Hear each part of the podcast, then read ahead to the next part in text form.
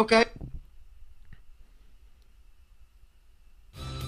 Siatkówka jest chyba naj, najbardziej zespołowym z zespołowych zespołów. Szósty set. W trybie pilnym, e, godzina 19, wtorek, e, już w niedzielę ustawiliśmy tę transmisję w trybie pilnym. E, Tak jak i w trybie pilnym, e, zebranie zarządu zwołała Polska Liga Siatkówki. Sytuacja covidowa staje się coraz trudniejsza i coraz bardziej drastyczne, radykalne kroki chyba będą musiały zostać podjęte, aby nasza liga mogła rozegrać e, rozgrywki od początku do końca. A o tym, jak ta sytuacja covidowa się rozwinęła, ale przede wszystkim o tym, jaka tam, jak tam sytuacja na parkietach Plus Ligi, jak wyglądały te skrócone kolejki, jak wyglądają te przekładane me- mecze, czego można się dalej spodziewać. Nasze zdanie na ten temat e, opowiedzą Wam Piotr Złoch ze studia w Warszawie. Ze studia w Rzeszowie. Filip Korfanty, cześć. Cześć, Kuba Lewandowski też studia w Warszawie. Mm, Taki wstęp, może nieco chaotyczny, trochę pod czasem, tak szybko starałem się wejść na antenę, żeby się ze wszystkim wyrobić, natomiast e, tak, e, tryb pilny, tak jak pilnie wydawało się, że Polska Liga Siatkówki przygotuje procesy, procedury, które miały pomóc w rozegraniu sezonu, czy to po, czy to po, Pre-Zero Grand Prix, czy to gdzieś w trakcie. Od marca było dość dużo czasu na to, żeby się przygotować, a teraz liga wygląda na to, jakby była bardzo zaskoczona obrotem wydarzeń. Czy wy jesteście zaskoczeni tym, że liga jest zaskoczona? Filip, Kuba? Ja nie jestem zaskoczony, dlatego że jak już wcześniej mówiłem w tamtym odcinku, to, że my tak wiel- niewiele się dowiadywaliśmy o tym, co zostało przygotowane, to w mojej opinii świadczyło właśnie o tym, że nie za wiele przygotowane faktycznie zostało i tam myślę, że jest duże pole do improwizacji, z tym się właśnie teraz spotykamy. Trochę mi się też nie podoba to, bo na początku sezonu, chyba na jego starcie, mogliśmy przeczytać chyba na stronie ligi takie wypowiedzi świadczące o tym, że Polska Liga Siatkówki będzie współpracować z urządami, urzędami i jednostkami, które są jakby e, zdolne podejmować różne takie decyzje odnośnie odsyłania ludzi na kwarantannę i tak dalej, czyli tam mam na myśli Sanepid i, i, i tego typu instytucje, po czym chyba dzisiaj lub wczoraj, wczoraj zdaje się, z ust e, Pawła Zagumnego mogliśmy się dowiedzieć coś w stylu, że no jednak gdy któryś z siatkarzy ma pozytywny wynik testu na koronawirusa, no to cała drużyna musi iść na kwarantannę, co powoli zaczyna powodować problemy w lidze, bo to czy MKS Będzin, czy GKS Katowice, no pewnie tych przypadków tam dużo nie ma, chociaż też do końca sytuacja nie jest jasna, to, to jednak meczów nie będzie i chociażby dzisiaj dowiedzieliśmy się o tym, że meczu GKS Katowice z MKS-em Będzin nie będzie. Także nie wiem, Kuba, ty coś, jakieś swoje przemyślenie jeszcze? Yy, Zobaczyłem dzisiaj na jednej ze stron taki napis kontrowersyjny, może naz- nazywał się covidowy tupolerizm. Jakby to nie wchodząc jakby...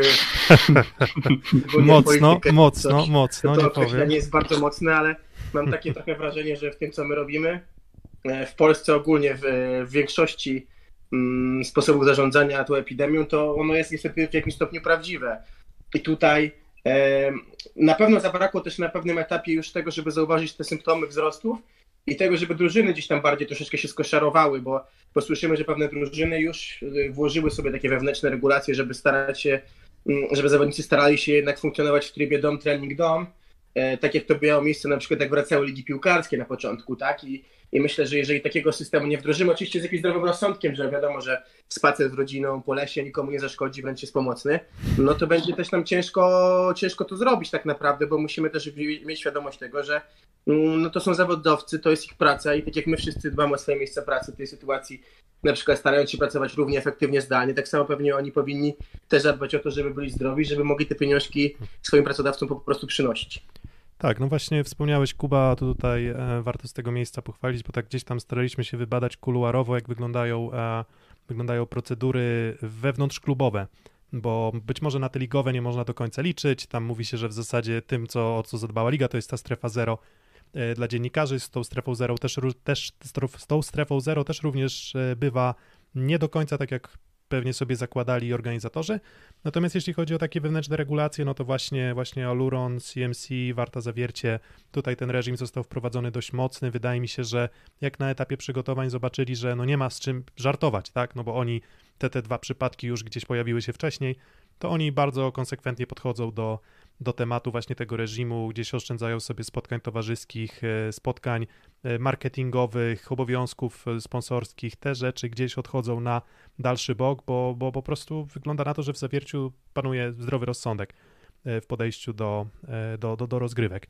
Mm, w momencie, gdy kończyliśmy poprzedni odcinek, wiedzieliśmy, że Suwałki są na kwarantannie, Warszawa jest na kwarantannie, no i w przeciągu tego ostatniego tygodnia, tak, odwołany mecz Indyk Pola ZS Olsztyn, MKS Będzin z uwagi na wyniki e, pozytywne w drużynie MKS-u Będzin, odwołany mecz GKS-u Katowice z e, Kuprum Lubin z uwagi na pozytywne przypadki w GKS-ie Katowice. Mm, kto dalej, kogo ta ruletka covidowa wylosuje, trudno powiedzieć, natomiast e, jak dalej będzie to szło w tym tempie, no to prędzej czy później przekonamy się na własnej skórze, czy ta teoria o tym, że przeciwciała pomagają, w przeciwdziałaniu kolejnym zakażeniom jest prawdziwa. I takim, takim poligonem doświadczalnym będzie, będzie Plus Liga. Nie wiem, czy to tak powinno wyglądać, ale, ale jest, istnieje takie ryzyko. No tak, nie wiem, czy dobrze liczę, bo tego już jest całkiem sporo, ale wydaje mi się, że jeśli założyć, że nie będzie meczu GKS-u Katowice z MKS-em Będzin w najbliższej kolejce i zakładam, że prawdopodobnie też nie będzie meczu e, Werwy Warszawa Oren Paliwa z Treflem Gdańsk, to w sumie w szóstej kolejce nie będziemy mieli już w swoim terminie 11 meczów, licząc od początku ligi, co trochę przypomina sytuację w tym, co dzieje się w Turcji, bo zmierzam do tego, że Plus nie jest taką jedyną ligą, gdzie koronawirus mocno komplikuje rozgrywanie meczów siatkówki. E, wspomniałem o tej Turcji, przedtem tam jest siódma kolejka, liga zaczęła się gdzieś mniej więcej chwilę przed połową września i na tych siedem kolejek e, w terminie nie odbyło się już jakieś 15 spotkań, chyba dokładnie 15. Większość przez koronawirusa, jakby ktoś sobie chciał to dokładnie posprawdzić, to mała gwiazdka, taka tam mecze Arkasu Izmir nie były rozgrywane w terminie, dlatego że oni mieli dużo zawodników z reprezentacji juniorów e, e, Turcji, a w tym czasie odbywały się Mistrzostwa Europy juniorów. E, tylko to jest o tyle ciekawe, że mecze Arkasu się z tego powodu nie odbywały, a Turcy jak już wlecieli do Czech, gdzie miała być impreza, to okazało się, że mają pozytywne przypadki koronawirusa i zostali cofnięci z powrotem do swojego kraju, w turnieju udziału nie wzięli.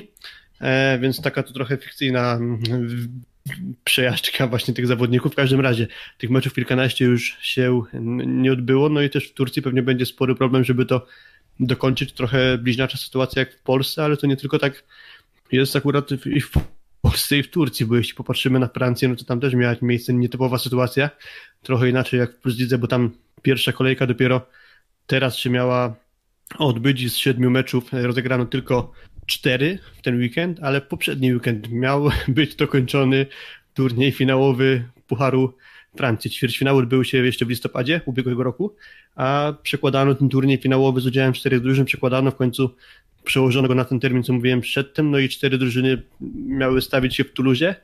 Półfinały Paris Volley Tours, drugi Toulouse z Poitiers. I w zespole Toulouse i w Paris Volley był koronawirus, więc na placu boju zostały de facto Tours i Poitiers. E, I zdobywcą Pucharu Francji został zespół z e, Poitiers, ale dlatego, że Tours odmówiło wejścia na boisko, czyli Puchar Francji został przyznany bez żadnego meczu. Co więcej, Tours nie chciało wejść na boisko, bo twierdzili, że nie zostały dopilnowane jakieś procedury związane ze zdrowiem siatkarzy. I jeszcze dodatkowo dostali karę 7,5 tysiąca euro grzywny za to, że na boisko nie wyszli, więc no tak, to takie kuluary. Tak, czyli, czyli Liga Francuska, czy inaczej, francuska siatkówka 1-0, polska siatkówka, francuska siatkówka już ma za sobą Puchar Francji. Skutecznie, skutecznie przygotowany. się super puchar odbył. Dokładnie. no, no i to, i to widzisz, i to w zasadzie nawet wszystkie trzy spotkania się udało rozegrać, więc więc y, tak, sukcesem. Tak, więc y, względem tej czwartej kolejki, o której, e, przed którą e, nagrywaliśmy poprzedni nasz odcinek, no to mecz Aseko Resowia Rzeszów Ślepsk Malow Suwałki się nie odbył. W kolejce czwartej, tej e, wtorkowo-środowo-czwartkowej nie odbył się również mecz Werwa Warszawa Orlen Paliwa PGS Krabełchatów. Mm, no i Cóż, chyba może myślę, że warto już przejść do, do, do, do wydarzeń sportowych. Znaczy, jeśli, jeśli pozwolisz, to, nie, nie to tylko o jednym nie kraju. No dobra, dobra Wspomnę, bo, bo to też jest w sumie nietypowa sytuacja, też odmienna niż Turcji i Francji. Mam Filip... na myśli konkretnie ligę rosyjską, Co, bo Filip, tam cały... teraz w tym cały, ty, cały tydzień przygotowywałeś e, te ciekawostki, to ja nie mogę ci odmówić tego, żebyś teraz nie, no, nie, nie, nie wypowiedział. Streszczę się w 3 minuty. No to jedziesz. Nie, ale, ale powiem o tym o tyle, bo to jest sytuacja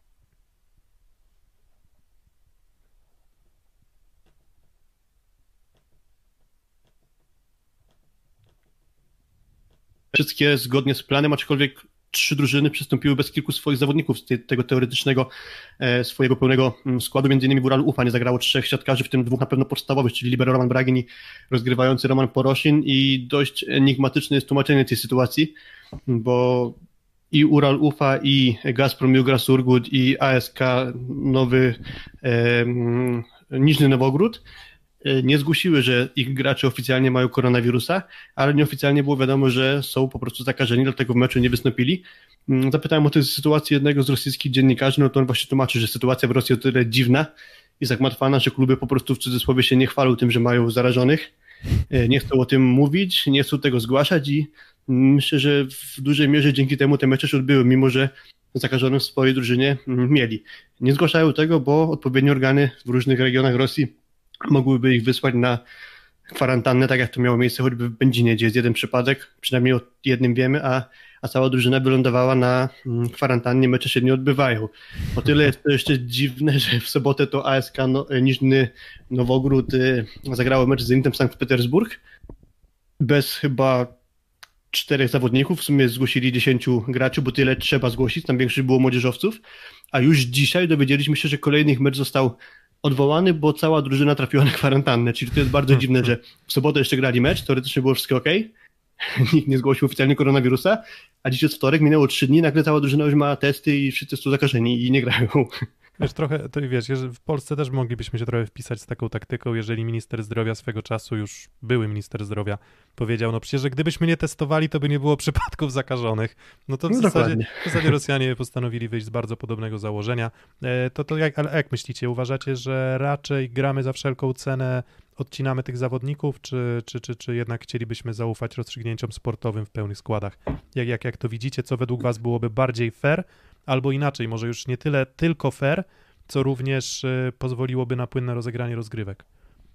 Nie no, gramy tak jak jest, tak jak chyba w piłce. No, wydaje mi się, że to jest rozsądniejsze rozwiązanie. Z drugiej strony wiadomo, że to co wiemy, że ta transmisja wirusa jednak a jest większa w skupiskach dużych miejskich, co widać po, po tym, że dotknęło to Gdańska, że Warszawy, że drużyny ze Śląska.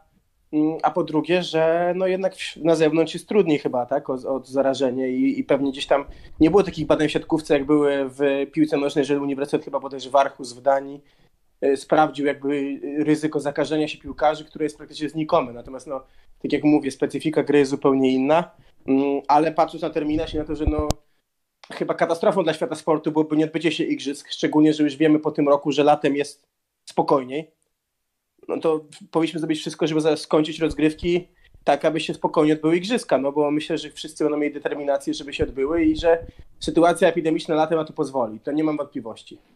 Mm, no, Filip, jakie jest twoje zdanie? Mm, znaczy moje zdanie jest jeszcze takie, że widzimy jaka jest różnica między piłką nożną a siatkówką, nie? bo w kadrze Polski mm, zakażony Maciej Rybus się okazało i nie za bardzo to komplikuje całą sytuację, a w siatkówce jest zgoła inaczej, bo już trzeci raz będę wspominał ten Będzin y, jako taki przykład, że no jeden zawodnik zakażony i komplikuje się sytuacja nie tylko jednego zawodnika, ale też całego zespołu i zespołu, który akurat Będzin miał podjąć. Na moment tylko wrócę do czatu, bo padło pytanie panu wysiającego Ogiera z Saskiej Kępy. Czy w Turcji i Francji też odbyły się konferencje w trybie pilnym? o, to, o, to nic mi nie, o tym mi nic nie wiadomo, ale też odniosę się jednym zdaniem, bo trochę jest to wytykane właśnie, że ta konferencja w trybie pilnym, no to moim zdaniem to było bardzo niefortunne określenie, no bo jeżeli w piątek ogłaszamy konferencję, że będzie się w poniedziałek, nazywamy ją pilną, to może po prostu wystarczyło ogłosić, że w poniedziałek będzie konferencja, ale wyrzućmy to słowo pilne, bo, bo to trochę jest no, niefortunne i niezbyt mm, pasujące do sytuacji. No, ja rozumiem, że może jakieś tam jakieś sytuacje po prostu sprawiły, że ta konferencja lepiej, żeby się odbyła dzisiaj, a nie na przykład w sobotę czy niedzielę, bo czekaliśmy, aż się bardziej wyklaruje sytuacja w niektórych zespołach, czyli ile tam, e, na ile się zmieni stan zdrowia zawodników, na ile się pojawi nowych przypadków zakażeń, na ile osób wyzdrowieje, może po prostu te 2-3 dni e, pozwoliły wyklarować się sytuacji, tylko po prostu to słowo w trybie pilnym moim zdaniem było zbędne i, i, i to jest jakby wszystko. Tak, natomiast mamy jedno bardzo istotne postanowienie, mm, które wyniknęło z tego spotkania zarządu. Trzeba no, jakby zwrócić uwagę, że to jest dobre rozwiązanie i tutaj Są elementy, wobec których można być krytycznym, akurat wydaje mi się wobec tego rozwiązania nie. Otóż będziemy starali się uzupełniać te luki meczowe e, spotkaniami rozegranymi przez drużyny zdrowe. E, czyli jeżeli no, będzie taki przypadek, że na przykład dwie drużyny e, będą no, miały, miały faktycznie objawy i będą zakażone koronawirusem w trakcie sezonu, no to dwie drużyny, które miałyby się zmierzyć z tymi dwoma drużynami, może one wtedy razem rozegrają spotkania, które, które, które po prostu wypełniają luki w terminarzu. Ciekaw jestem, jak to wyjdzie organizacyjnie, bo to wcale nie będzie takie łatwe, bo tutaj są problemy logistyczne, problemy z halami, jest, jest wiele elementów układanki, które trzeba będzie E, wdrożyć, ale jest to krok na pewno w dobrym kierunku i myślę, że, e, że, że, że na pewno na plus. To chyba zakończymy to mm, mm. zamulanie covidowe, czy jeszcze coś macie? Znaczy, nie, no to ja tylko dodam, że no, to akurat brawa za te decyzje. Myślę, że bardzo rozsądne i owszem, trudna logistycznie, ale jeśli tylko możliwe do wdrożenia, to jak najbardziej.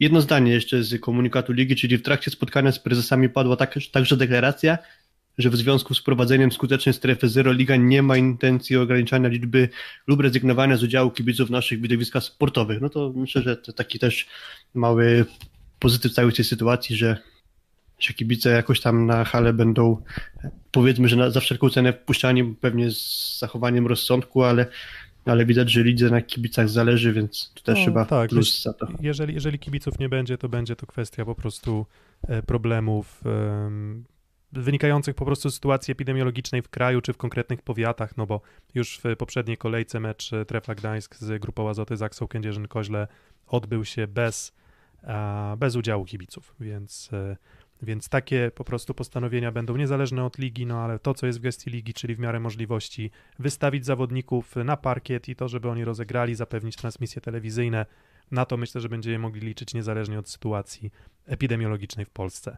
E, no, I na tym myślę, że zakończymy ten tak. temat koronawirusa, przejdźmy do tego, co się dzieje na parkiecie. Tak, tak, liczyłem na 10 minut, wyszło 17, no ale cóż, no temat jest y, ognisty, płomienny i oczywiście łatwo tutaj e, nasze radykalne tezy głosić, co oczywiście daje nam bardzo dużo radości, no ale już czas do, e, do sportu na parkiety plus ligi po dżingielku.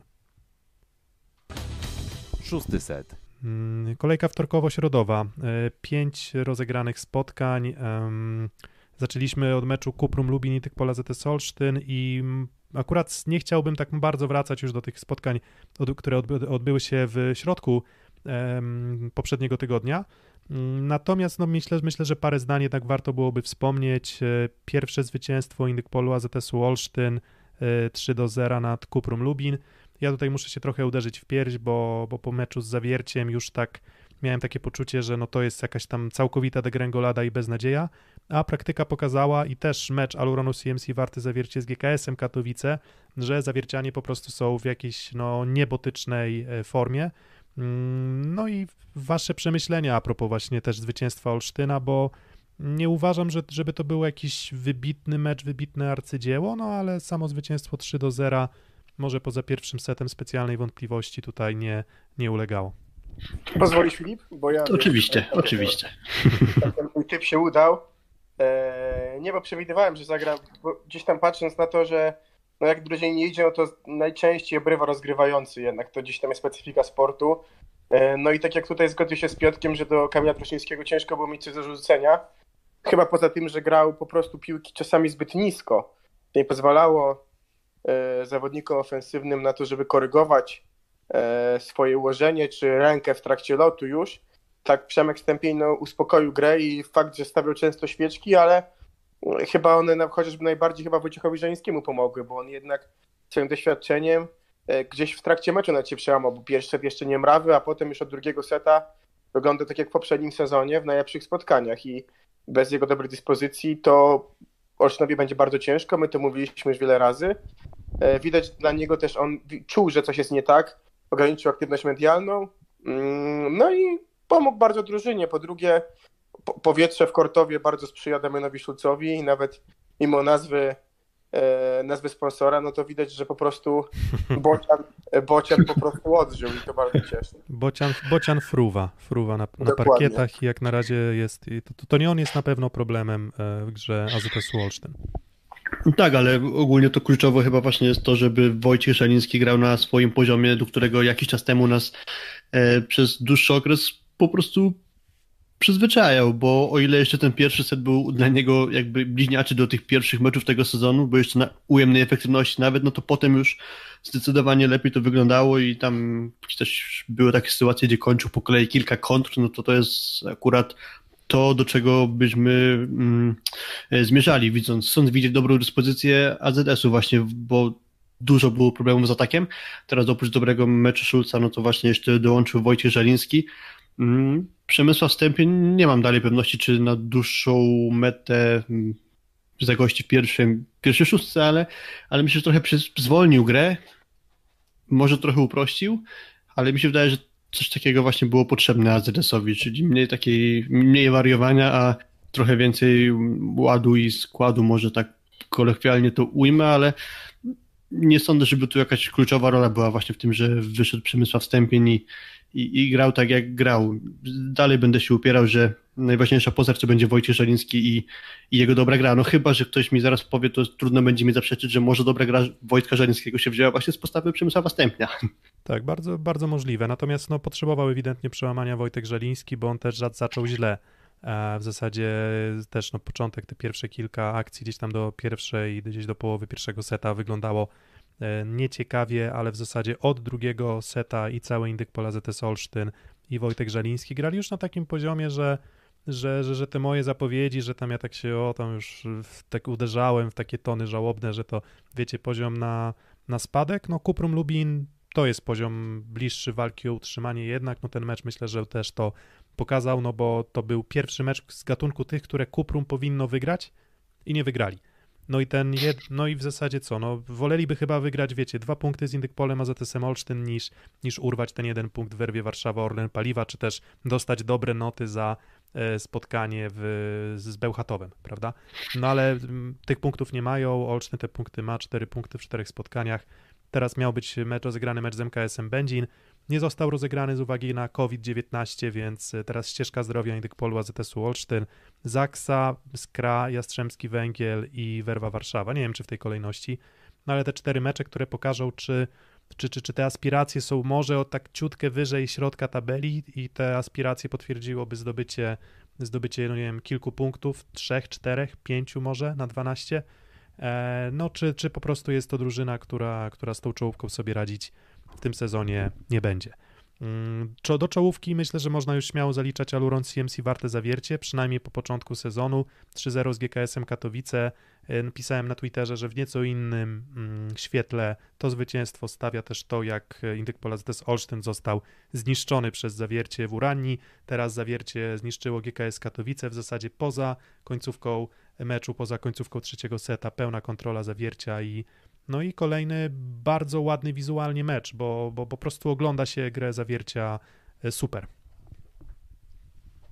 Zgoda, właśnie postaci zabrakło w Katowice, kontuzji, kontuzji jakiejś lekkiej podobno doznał Jan Firley, także znowu mieliśmy okazję pooglądać Jakuba Nowosielskiego. Nie uważam, żeby grał jakiś zły mecz, więc też akurat nie w nim widziałbym e, powód tego, że GKS bez zdobyczy nawet e, seta zakończył to spotkanie, bardziej bym się skłaniał właśnie ku kolejny raz bardzo dobrej postawie mm, Auronu CMC warty zawiercie. No to właściwie to można tylko chwalić, a powiedziałeś, że ten trzeci set był zacięty w końcówce głównie, bo tam już chyba doszło do tego, że zrobiło się 22 do 22, no i nie wiem, czy kojarzycie tę sytuację, co zrobił Maksymiliano Cavanna. Pamiętacie to, tak, czy... Tak, tak, ja, ja, ja pamiętam. Tak, atak lewą ręką e, z drugiej piłki. Tak, nie, nie, grał tego, nie grał tego cały mecz i w ogóle ukrywał, ukrywał zamiary, no to mm, potężne jaja argentyńskiego rozgrywającego, bo, bo w takim, taki, takim momencie, w którym mm, no depnął, de, depnął no, na gaz GKS Katowice.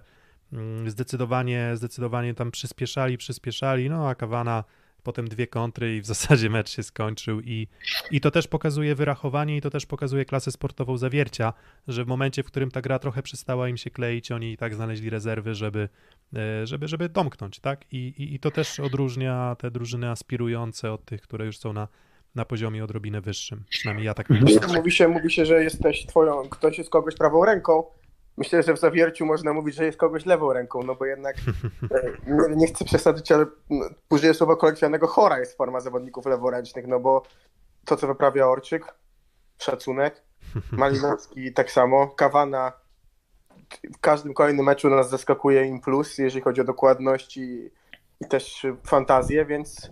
No, Jeszcze Michał Żurek jest leworęczny podobno. Tak, no i no też, właśnie, i też, i też z formą nieźle. I, I, też nieźle z formą. I stąd ta litera L przy jego nazwisku w statystykach. No właśnie. a, ja się, a ja się zastanawiałem przez 15 lat, widzisz Filip, zainteresowania siatkówką, skąd ta literka L już wreszcie wiem, że to jest leworęczny, że libero w lewą rękę ma wiodącą. A jeszcze, jeszcze mi się przypomniało, bo ty Piotrek mówiłeś, że on to zagranie, mówię teraz o Kawannie, wracam do tej sytuacji, ten atak e, z drugiej piłki właśnie Kawanny, to ty mówiłeś, że on to trzymał gdzieś w ukryciu cały mecz, a chyba to Dominik Papisiewicz na Twitterze napisał, że on to trenuje na każdym z treningów, ćwiczy to zagranie, a wykorzystał to dopiero pierwszy raz w sezonie, więc no, widać, że wyczekał do końca, żeby rywali zaskoczyć, ale wyszło kapitalnie i no, totalnie nie spodziewałem czegoś tak. takiego akurat tak, w tym też cały w tym jest, momencie. W tym też cały jest ambaraz, żeby w siatkówce próbować tych rywali zwodzić. Bardzo dużo opiera się o analizę gdzieś tam tych danych z poprzednich spotkań, więc jeżeli jesteś w stanie w każdym spotkaniu dorzucić coś ekstra, no to na pewno na pewno daje to bardzo dużą wartość twojej drużynie, no i, potrafi zaskoczyć rywala. Mm, grupa Azoty Zaksa Kędzierzyn-Koźle. Chyba już myślę, że warto przejść do, do, do spotkania no, hitowego poprzedniej kolejki. W tej kolejce weekendowej były spotkania tylko trzy, więc pozwolicie, że tak trochę o, te, o tę środową, e, drodzy słuchacze, zahaczymy. No i nie sposób nie zahaczyć o mecz e, hitowy. E, 3 do 1 wygrywa Zaksa Kędzierzyn-Koźle e, z Jastrzębskim Węglem, no i w zasadzie mogłoby się to skończyć e, wynikiem 3 do 0 i, i, i chyba nikt poza, poza Jurijem Gładyrem specjalnie nie miałby jakichś oporów przed zaakceptowaniem takiego wyniku. No on stwierdził, że on sobie sam wygra jednego seta. Mm, no i poszedł na zagrywkę, no i wyprowadził tam chyba ze stanu 24-21 w secie drugim, tak? Na, na, na, na 24-24 czy 25-24 zagrywką i, i, i właśnie to, to, to był dla mnie idealny taki moment, który pokazywał na różnicę pomiędzy Zaksą a Jastrzębiem. Zaksa była lepsza systemem gry, Zaksa była lepsza powtarzalnością, Zaksa była lepsza e, po prostu mm, całą szerokością składu. Jastrzębski Węgiel ratował się trochę indywidualnymi zagraniami Fornala, trochę indywidualnymi zagraniami właśnie Gładyra, mocną zagrywką. Oni mogą każdego ukąsić zagrywką i mogą każdego zagrywką rozstrzelać, no ale cóż, jak pokazał ten mecz, możesz to zrobić w jednym secie, ale ciężko jest to zrobić w setach czterech. Zgadza się też bliźniacza sytuacja, jak w tym drugim wywiązała się mm, ta e, rywalizacja w trzecim secie w końcówce, bo o ile w drugim secie rzeczywiście Jastrzębie dogoniło Zaksy, no to w tym trzecim secie było 24 do 20 dla Zaksy, no a zrobiło się już 24 tylko do 23, więc omal już Jastrzębianie by dogonili Kędzierzyna, ale kontra skończył mm, David Smith i skończyło się po myśli mm, drużyny Nikoli Grybicia. E, czwarty set już w sumie bez większej historii mogło się skończyć 24 16 e, było, więc mogło się skończyć w sumie dziewięcioma oczkami e, przewagi. Skończyło się do 20, bo tam trochę Jastrzębie podgoniło w końcówce. Mm, wydaje mi się, że to, na co warto zwrócić uwagę, to Mohamed Al-Hagdadi, czyli drugi mecz z mocnym rywalem i drugi mecz słaby. Piotrek, zgadzasz się? Mm, Kuba, zgadzasz się? Ja się zgadzam. No, znaczy ja się zgadzam, ale też chcę powiedzieć, bo nawiążę po części do meczu też już z Gdańskiem, że bardzo zachodzi taki patent, który widzę u zawodników Zaksy, że Kaczmarek jest w bardzo dobrej formie, Kochanowski jest w świetnej formie, Smith przyzwoitej, Semeniuk jest w wybitnej formie, natomiast Olek Śliwka w tych dwóch meczach właśnie i tym środkowo-tygodniowym i tym sobotnim prezentował się tak sobie w ataku, no w przyjęciu daje swoje strefy defensywne i w bloku, a, a, no i też zaryzykuje zagrywką i zagrywa w końcu z wyskoku, ale w ataku nie jest tak efektywny, e, a mimo tego i tak e, Zaksa te mecze wygrywa, nie chcę powiedzieć, że w cuglach, ale dosyć łatwo. E, I to na pewno musi cieszyć Nikolę Grybicia. I ja tylko tak jeszcze adwocem nawiążę może do, przepraszam, że teraz, ale dopiero teraz poszła ta informacja, do sytuacji covidowej, jeżeli chodzi o piłkę nożną, tak bardzo szybko, bo wiemy, że Maciej Rybus jest chory, a podróżował Grzegorzem Krychowiakiem. I teraz robi piłka nożna. Nie odsyła Krychowiaka, że nie może grać, tylko Krychowiak co? Będzie miał codziennie testy. Ale to też pokazuje jakby potęgę piłki, jeżeli chodzi o finanse, no bo jednak to jest pewien tam wydatek, ale kto się tym przyjmuje, prawda? Tak, ja, ja o tym Rybusie mówiłem przedtem, nie wiedziałem o co chodzi z Grzegorzem Krychowiakiem z kolei, to, to okej, okay, to, to uzupełniłeś. Dokładnie. Ale, ale generalnie no to widać różnicę, to, to, tak jak przedtem mówiłem, między jakby organizacją piłki nożnej a siatkówki. Mm, no ale cóż, wracajmy do, wracajmy do siatkówki. No. Tak, a Haddadi grał słabo, zabrakło w tym meczu Jakuba Buckiego i chyba to był taki mecz, gdzie on był się najbardziej z tych dotychczasowych właśnie w Jastrzębiu przydał. Mm, tutaj właśnie komentarz, że od, od, kilku lat nie widziałem tak miękkiego atakującego, jakim jest Al-Haghdadi. Kojarzycie jeszcze któryś, czy, czy jakiegoś innego, nie wiem, atakującego, aspirującego do tych drużyn z górnej części tabeli, który też faktycznie byłby taki miękki momentami? No mi się daje Kaczmarek na początku w Zaksie. No może tak, może faktycznie, to jest w sumie nawet myślę całkiem, całkiem niezłe porównanie e, i i, I, no i wtedy faktycznie ten, na tego Kaczmarka się narzekało, teraz narzekamy na Al-Haghdadiego. A no chyba faktycznie jest tak, że, że, że to nie będzie, to nie będzie atak typ atakującego, który sam pociągnie drużynę za uszy. Czyli jeżeli drużynie będzie szło jako tako co najmniej nieźle lub dobrze i te, to ten atak będzie się rozkładał na różne strefy, no to Al-Haghdadi może być tutaj elementem układanki myślę całkiem skutecznym. Mm, czy takie były oczekiwania? Nie wiem, bo to trochę taki sam mechanizm, jaki działał w przypadku moim zdaniem Dawida Konarskiego, czyli Dawid Konarski też się tak odrobinę wpasowuje w poziom gry e, swoich drużyn. Często nie ma aż tak wiele takich mm, spotkań, w których no, on bierze na swoje barki grę, e, grę całej, e, całej drużyny. Mm, no i właśnie, no i nie ma Al-Hagdadiego, niespecjalny mecz Luatiego, bo on, jeżeli dobrze pamiętam, chyba sześć razy w ogóle zablokowany w tym meczu. E, blok Zaksy to jest temat na zupełnie inną dyskusję, bo z drużyny, o której powiedziałbym względem poprzedniego sezonu, że że, że, że ten blok nie, na pewno nie był atutem Zaksy. Teraz wydaje mi się, że już tym atutem Zaksy zdecydowanie jest, bo właśnie Kuba Kochanowski Łukasz Kaczmarek zawsze cieszy człowieka, jak tak potwierdzają się jego założenia, jego, jego gdzieś tam predykcje przedsezonowe. No i ja wspominałem o tym, że, że Kaczmarek i Kochanowski to ten blok poprawią bardzo mocno i Semeniuk też chyba ten blok poprawił i Śliwka, więc um, jeszcze jakieś tam przystoje są, no to, no to dawajcie znać, bo my teraz na bieżąco jeszcze mówimy. mamy nadzieję, że zaraz się uda połączyć z czatem. Dajcie znać po prostu na czacie, że już e, wróciliśmy. Wróciliśmy, czy nie wróciliśmy? Połączono z czatem, dobra, bo to jeszcze pewien lag będzie. No dobra, ale ja widzę, że już trwa, trwa nasz live dalej, więc myślę, że możemy kontynuować. No, wspominałem o tym bloku, tak, że, że Kaczmarek i Kochanowski mieli poprawić blok i poprawili go bardzo. Mm, no i to jest, e, i to jest właśnie zaskakujące. Też, ale e. myślę, że oprócz tego, jak indywidualnie w bloku wyglądają gracze z akcji, to moim zdaniem widać ogromną pracę, jeśli chodzi o zespołowość, czyli taką taktykę, reakcję, e, właśnie to, że kolega reaguje w ten sposób, no to ja reaguję jakby antycypując jego zachowanie i, i cały system właśnie blok obrona w Zaksie wygląda świetnie, to ten mecz z Jastrzębiem pokazał kolejny mecz z Treflem, Gdańsk moim zdaniem to tylko potwierdził i, i właśnie widać, że no, że rośnie kolejne monstrum w, świadkar, w siatkarskim świadku właśnie pod względem no, stawiania tych ścian. Sam Jakub Kochanowski w tym meczu z Jastrzębskim Węglem 6 bloków, dorzucił wyblok, Łukasz Kaczmarek 5 wybloków, w sumie 14 bloków, 10 wybloków, no to no świetnie to wygląda, więc bardzo trudno z takim zespołem się będzie grało, zwłaszcza, że Jastrzębski Węgiel trochę wyglądał odmiennie niż te kilka poprzednich meczów, bo pamiętam, że chyba zachwycaliśmy się, jak chyba zdaje się Jastrzębie grało w Zawierciu, gdzie Jastrzębie miał znakomitą efektywność ataku. Tam podaje, że skończyli mecz, nie wiem, albo z dwoma zablokowanymi atakami swoimi, albo dwoma błędami. A tutaj sam Luati sześć e, razy zablokowany, e, Al-Hardadi cztery razy zablokowany, pięć błędów, no więc tu jest duża różnica właśnie w jakości ataku Jastrzębia. No i w zasadzie na Fornalu, na Gładyrze i, i momentami na, na Wiśniewskim opierała się gra Jastrzębia. I, I właśnie, Zaksa wcale nie musiała być e, niebotyczna w każdym elemencie, wystarczył jej tak naprawdę jeden element i oni myślę, że mogą po prostu z tego swojego kapelusza e, utransmisję. Jakaś sekunda przecież jest, dwie, nie? Tak, ponowne pod, pod, podłączenie udane, więc mam nadzieję, że już e, znowu fruwamy. Co z zagrywką kochana? Jakaś taka nijaka. Czy Semeniuk ma jeszcze potencjał na zagrywce? No to tutaj dwa pytania o zagrywkę w Kędzierzynie Koźlu. No Kochanowski, Kochanowski tej zagrywki nie ma, faktycznie coś zgubił. Tak, czy nie, że nie ma. Znaczy nie, że nie ma, że nigdy nie ma, tylko nie ma po prostu tak, jakiegoś tak, tak. ta zagrywka nie siedzi. To, to bym tak określił.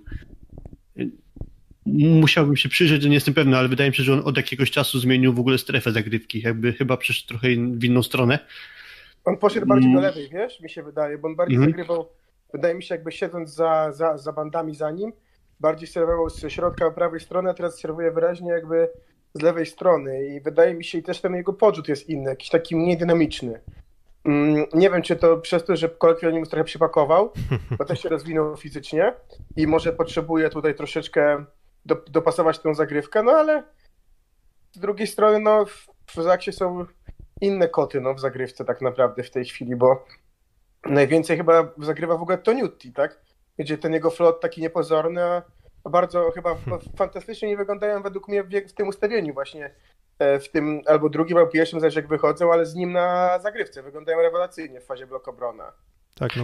A więc, Mhm. Niekoniecznie to musi być jakby potęga zagrywki Toniutiego, chociaż na pewno sporo komplikuje to, że on często tę zagrywkę zmienia, ale to akurat atut może być taki, że Tonuti po swojej zagrywce jest w drugiej linii i to ułatwia mi się, że po pierwsze obronę, a po drugie później ewentualną kontrę, gdzie atakujący jest w pierwszej linii z kolei, więc tu może niekoniecznie po stronie zagrywki bym widział to, że Tonuti Ale, ale idzie też... zagrywkę, powtarza swoją ale- ale zagrywkę. blok, wiadomo, tak, nie ma go w bloku, nie ma dziury w bloku tak naprawdę, którą on niestety Też, swoim wzrostem też. robi, nie? No tak, no i mówię, i, i, i, wtedy, i wtedy w zasadzie na bloku w tych ustawieniach no jest Kaczmarek, jeżeli dobrze kojarzę, Kochanowski i, i Śliwka, jeżeli dobrze pamiętam, bo oni są, tak patrzę sobie nawet na, na, na- zestawienie, no to tak by wypadało, no Kaczmarek musi być, Kochanowski gra e, chyba jest, jest w rotacji za Toniuttim, jeżeli dobrze pamiętam, no więc by się zgadzało, no więc Kochanowski blok świetny, Kaczmarek blok świetny, Um, no i Śliwka też, też poprawia blok, poprawia blok, poprawia zagrywkę. W, ofens- w ofensywie może nie najlepsze, e, nie najlepsze spotkania. No i też Tonuti, owszem, z- nie ma najmocniejszej tej zagrywki, ale niektóre wersje są takie, że potrafią zaskoczyć i być po prostu niemalże gdzieś może nie do przyjęcia, no bo on czasem potrafi tak skracać, po czym nagle zaserwuje mocno z wyskoku gdzieś pod linię między dwóch zawodników i wtedy jest to bardzo ciężko chyba się odpowiednio do tego ustawić, więc biorąc często rywali z zaskoczenia też potrafi z zagrywką zapunktować, ale głównie mi się właśnie wydaje, że to jest ta kwestia jego ustawiania potem drugiej linii i linii bloku i, i tego wszystkiego, co błędów, wynika z tego, że on jest dru- w- na, Nie na, zagrywce właśnie. nie? Sorry, że przyszedłem słowo, ale w ogóle też nie robi błędów, tak? No tak, no to, no 25 tak. zagrywek czy 20 robi jeden błąd, no to, no to daj Boże takich serwujących. No tak, no wyszkolenie techniczne nienaganne. No, można się jeszcze dłuż, dłużej i dłużej rozpływać nad, nad Zaksą, natomiast y, odprawili PG Skrę Bełchatów, odprawili Jastrzębski Węgiel, no i ja trochę ostrzę sobie zęby na spotkanie. Jeżeli utrzyma formę Zawiercie, jeżeli Zaksa utrzyma formę, to jestem bardzo ciekaw, czy, czy, czy, czy Zawiercie byłoby w stanie skutecznie przejść weryfikację e, Zaksy. E, I pytanie, czy wtedy ta taka radosna, bardzo szybka, efektowna siatkówka zawiercia w zderzeniu z tą, tą ścianą kędzierzyńską jeszcze, jeszcze wyglądałaby dalej tak efektywnie, czy po prostu gdzieś już wykonała w męczarniach. Trudno mi powiedzieć.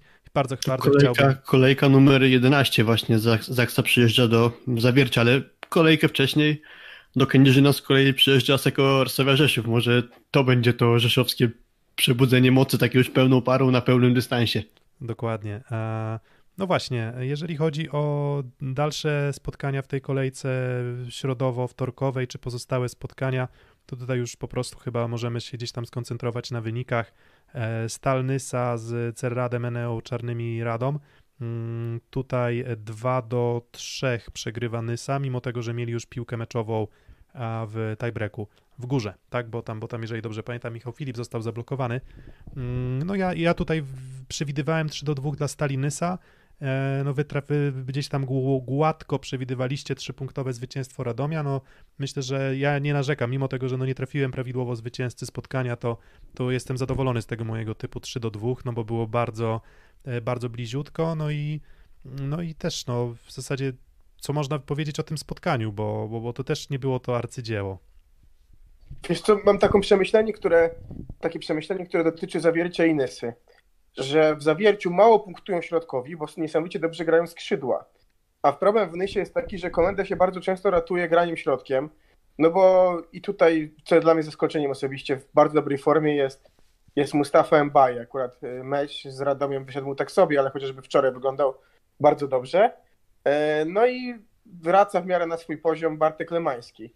I przez to, że jest problem, moim zdaniem, wyraźnie na skrzydłach w, w Nysie, no to po prostu dla komendy to jest ratunek, a, a w zawierciu z racji tego, że świetnie grają skrzydłowi i, i się środkiem poziom zgrania jest jeszcze mniejszy, no ale to też pokazuje jednak ilość piłek, jaka idzie do, do skrzydłowych i pokazują te wyniki, że jednak no, sami środkowymi to mało się może ugrać, nie?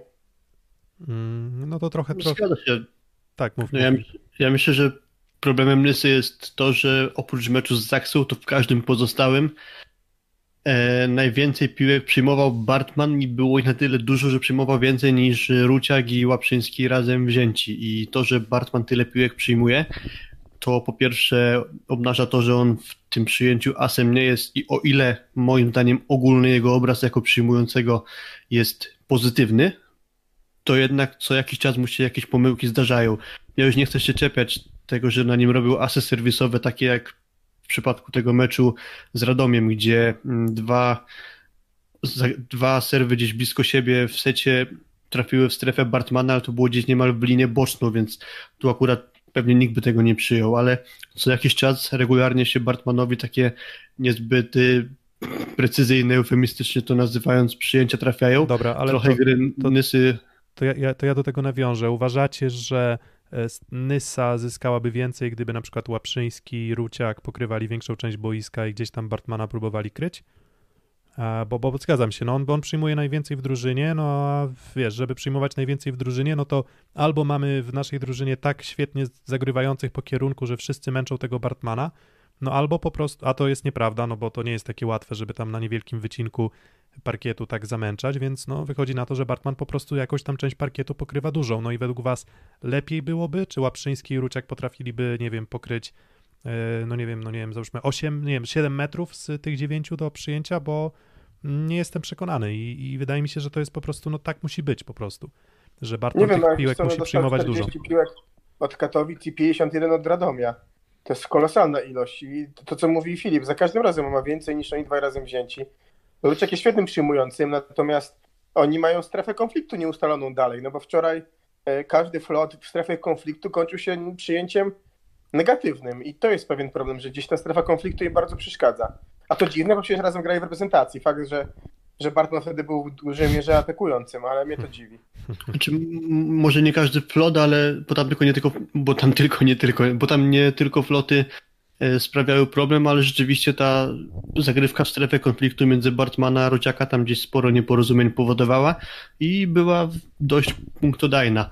Mm, Zmierzałem do czegoś innego, bo, bo to, że Bartman może jakimś super przyjmującym e, nie jest w sensie w aspekcie przyjęcia, no to to, że on tyle przyjmuje, mam wrażenie, że też odbija się na jego skuteczności czy efektywności ataku, bo e, męcząc się w przyjęciu, będąc cały czas gdzieś tam aktywnym na nogach właśnie przy przyjmowaniu zagrywki, no to pewnie się to na jego atak przykłada, no i tu trochę też może brakować odejścia, no mówiliśmy o tym świetnym środku Nysy, no ale samym się, pół żartem mówiąc, Lubotrawica kiedyś mówił, że środkiem się meczu nie wygrywa, no i, no i wygląda na to, że skoro Nysa przegrała do tej pory komplet spotkań, no to rzeczywiście się środkiem meczu nie wygrywa, ale to tak mówię, to, To tak, pół żartem, ale myślę, że, a myślę, ale- że parafrazując, na pewno można przyjęciem przegrać spotkanie.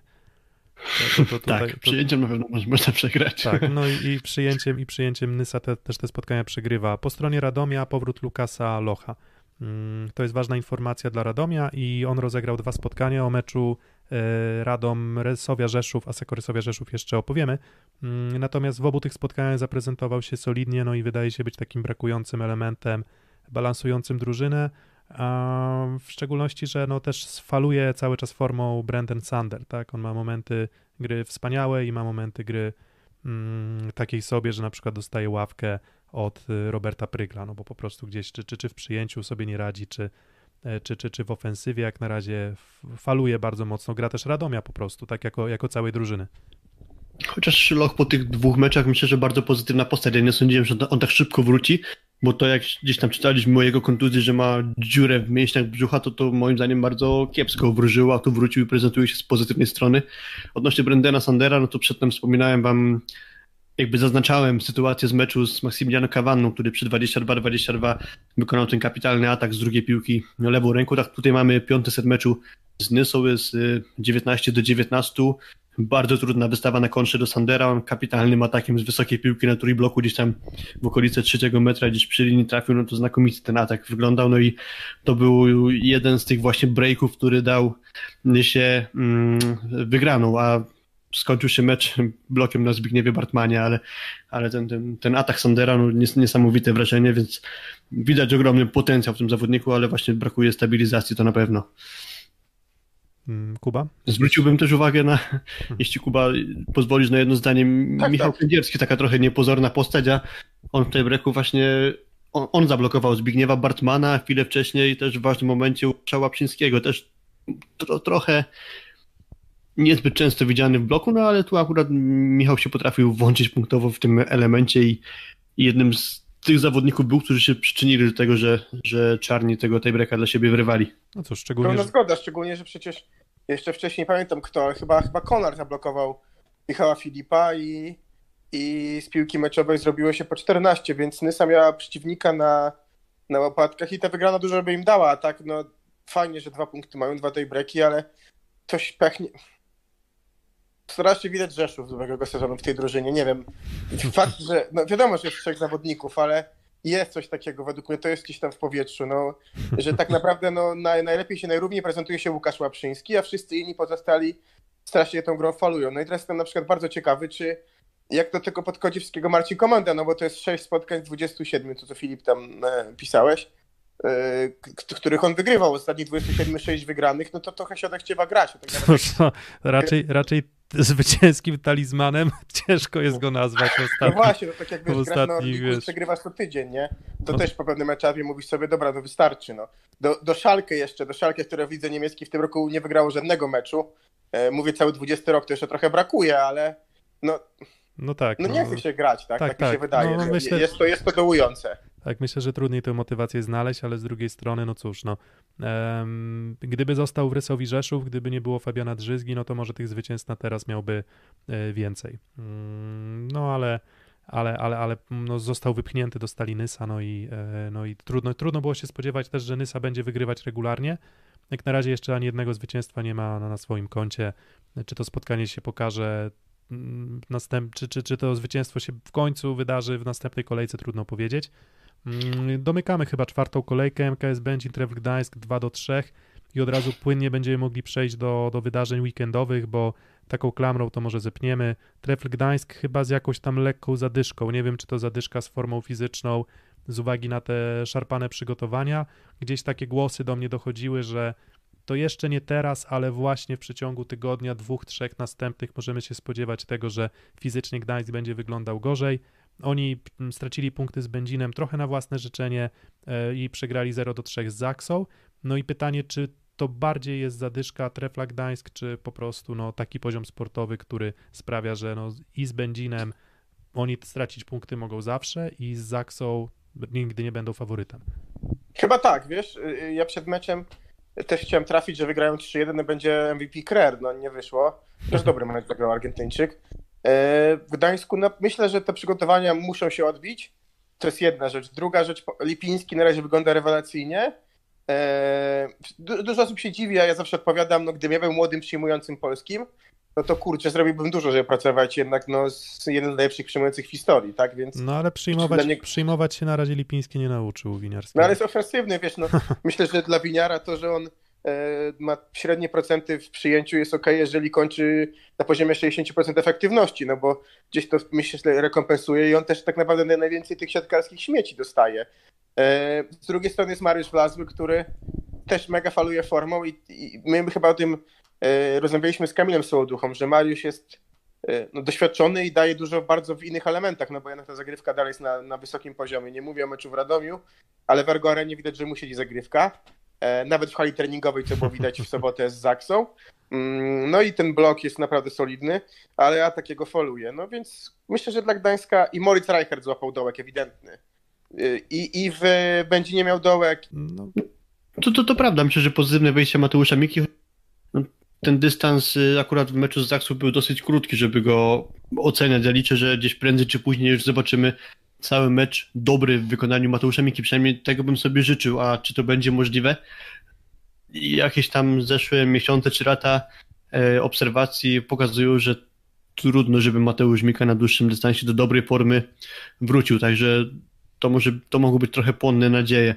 Mm, Odnośnie Bartka Lipińskiego, no to właśnie z tym przyjęciem może być problem, bo on z kolei dobrze wygląda w ataku, niemalże mecz w mecz, no to w takim pierwszym secie meczu z Zaksą no, na 11 przyjęć 0%, także to, to dużo mówi, a przedtem Piotrek trochę jakby nawiązywałeś do tego, jakie to jest e, rozchwiane e, w treflu, no to sumie ten mecz był taki świetny pod tym względem do opowiedzenia, bo tam o tyle dziwnie było, że było 7 do 2 dla Zaksy, po czym zrobiło się 18-14 dla Gdańska, a Zaksa wygrała 25 do 21, także widać to właśnie falowanie. No tak, no i właśnie, właśnie też e, Zaksa nie zagrała bardzo dobrego meczu w Gdańsku. To, to, to, to, to nie wiem, może to też wiecie, może jest jakiś taki element układanki związany z, e, z tym, że trochę tu też spodobało mi się określenie tutaj akurat już e, w poprzednika w, w szóstym secie e, Michała Kwietko-Bębnowskiego, bo on powiedział coś takiego właśnie, że, e, że Zaksa e, gdzieś się trochę jak za Gardiniego też grała w ten sposób. Tak to wyglądało w tym meczu, że oni gdzieś wyrównują się poziomem gry do rywala, ale zawsze wysupłają te, te, te, te 5-10% więcej w poziomie gry, który pozwala im na w miarę swobodne kontrolowanie sytuacji. I tak właśnie dla mnie wyglądał trochę ten mecz, że, e, że, że, że Zaksa po prostu, no, ani Semeniuk nie był zbyt dobry, ani Śliwka nie był zbyt dobry. Um, w zasadzie trochę się męczyli w przyjęciu. Mm, też, no też dzięki przez uwagi na presję Gdańska oczywiście, trefla Gdańsk na zagrywce. Mm, no ale zawsze masz, zawsze masz asa w rękawie. Jest Kaczmarek, zagrał świetnie. Kochanowski, ściana e, na bloku, znowu zresztą. I, no i wystarczy. Czasem, czasem ja tyle wystarczy. Wtrącę się jeszcze, bo muszę Krzysztof Rejno zaczął ten mecz w wyjściowym składzie Zaksy i myślę, że to była bardzo ważna postać, o tyle, że e, w pierwszym secie ta przewaga niwelowana przez Zaksy w dużej mierze właśnie dzięki do, serii dobrych zagrywek Krzysztofa Rejno. Tak samo było w drugim secie. Było mm, mecz mniej więcej na styku, za chwilę dwa punkty przewagi trefla, po czym poszedł Rejno na zagrywce, zrobiło się 20 do 16 dla Zaksy. Więc y, warto pochwalić właśnie jego, bo to nie było takie oczywiste, że nagle wyjdzie z kwadratu i, i będzie ważną postacią takiego meczu. To też pokazuje jakby, jak dobry i dojrzały jest system gry Zaksy, no bo nie ukrywajmy, no Smith jest jednak ważnym zawodnikiem E, nam nie, nie, jego braku w ogóle nie da się odczuć, tak? Wręcz chyba w zagrywce no, tym twoim flotem robi więcej krzywdy niż Smith swoją zagrywką z wyskoku.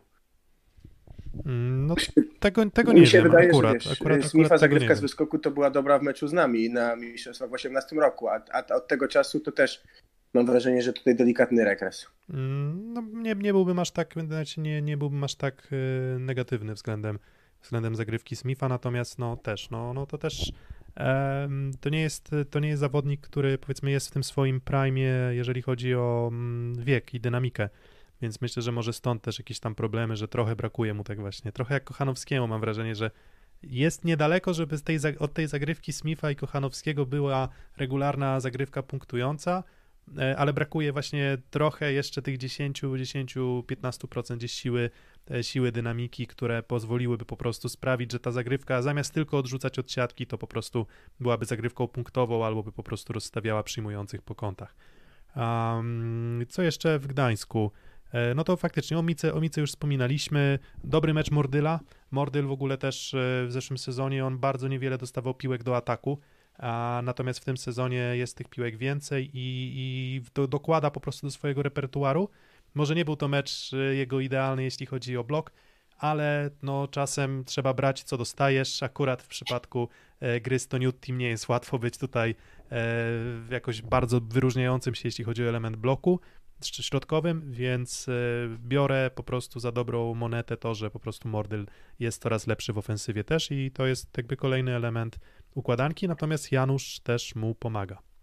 Ja jestem trochę zły na was, nie? bo chciałem dać, pamiętacie, do wygrajki Mordyla, mówicie nie, nie, mało piłek. No i nie mam go. Będziesz miał okazję kiedyś jeszcze się ten y, zrewanżować, y, nadrobić sobie tę sytuację. Będzie na styku Mordyl z kimś, to wtedy przeforsujemy tego Mordyla, okej. Okay. Dokładnie, dokładnie. No, było, było, było bardzo blisko tego, żeby gdzieś tam trafił do naszej siódemki, ale, ale jeszcze nie teraz. No i też, kurczę, no jednak porażka 0-3 i puste przyloty na bloku, to mam pewne wątpliwości jeszcze. No i najciekawszy mecz tej bardzo krótkiej kolejki, no bo z tych y, siedmiu spotkań zapowiadanych cztery zostały przełożone z uwagi na COVID. Jakoś tak to się to porozkładało, że po jednej drużynie covidowej przypada na, na spotkania. Wiecie, mogłoby tych spotkań być mniej, no ale akurat tak się złożyło, że, że, że w czterech parach był COVID. E, Ceratenea Czarni Radom 2 do 3 z e, Aseko Resowią Rzeszów. No to tradycyjnie ekspert rzeszowski, podkarpacki Filip Korfanty. E, słuchamy Filipie. Zadowolony, niezadowolony? Yy, tak. tak. jak, jak, tak jak, jak w tym memie, tak. No. Jak pan ma na imię, tak. Dokładnie. Jestem zadowolony z dwóch pierwszych setów, a to w sumie bliźniacze podobne, mecze, mecz bliźniaczo podobny do tego z GKS-em Katowice. Resowia prowadziła 2 do 0, po czym nagle z y, drużyny Giulianiego zeszło powietrze i tak naprawdę trudno wytłumaczyć o co tutaj chodzi. Mam dalej wrażenie, to też trochę się powtórzę po, z tym, co mówiłem w poprzednim odcinku, że myślę, że po prostu Rzeszowian czeka jeszcze dużo pracy nad wzajemnym zgraniem i też sądzę, że nie pomaga, aczkolwiek chyba trochę to nazwę tak, że Giuliani może dalej traktuje te mecze jako okres przygotowawczy, no bo bardzo duża zmian, liczba zmian w rzeszowskiej drużynie, bo e, Bartosz Mariański chociażby zaczął ten mecz jako właśnie w koszulce zawodnika takiego, który może wejść za zawodnika z pola takiego normalnego, a nie za libero, no to to już jest kolejna taka rotacja tym zawodnikiem, bo, bo wcześniej chociażby z Katowicami właśnie grali na dwóch libero, lekka kontuzja Nikolasa Szerszena nie mógł zagrać,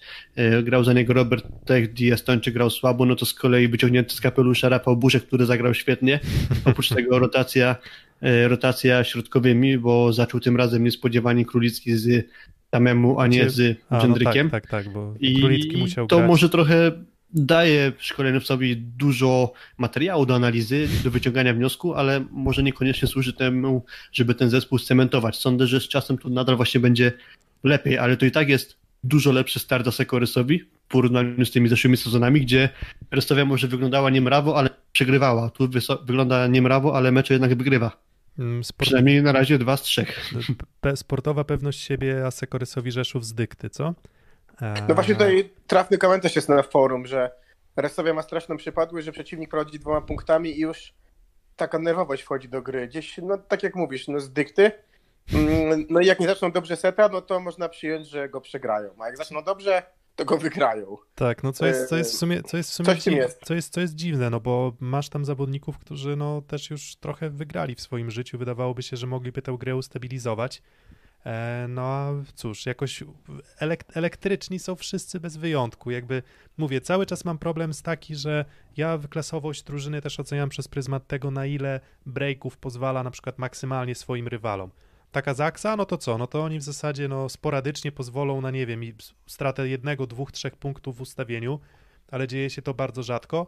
W Resowi mam wrażenie, że w każdym ustawieniu, bez wyjątku, może dojść do sytuacji, w której dwoma, trzema błędami własnymi albo dwoma przyjęciami w buraki i jednym atakiem w aut Resowia w zasadzie potrafi te trzy punkty stracić.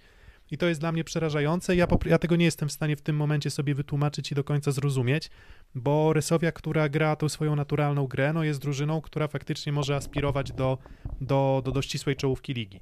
Resowia, która gra tę swoją beznadziejną grę, no to no, aspiruje do dołu w tabeli.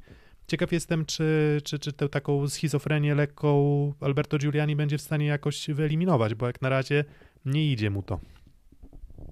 Też trochę ta kontuzja szerszenia myślę, że mogą pokrzyżować plany, no bo jednak tu się chyba zgadamy wszyscy, że podstawowo paru Resowi docelowo myślę, że będzie szerszeń z Cebuliem, no to e, pierwszy mecz e, z Techtem, ze Strzębiem, słabo to wyglądało, po czym wyglądało to lepiej z Szerszeniem, po czym trzeci meczu też Szerszeń już zagrać nie mógł, więc ta para Cebuli Szerszeń tego zgrania trochę straciła, do tego odpadło kilka meczów, no i tego pola na zgrywanie się brakuje.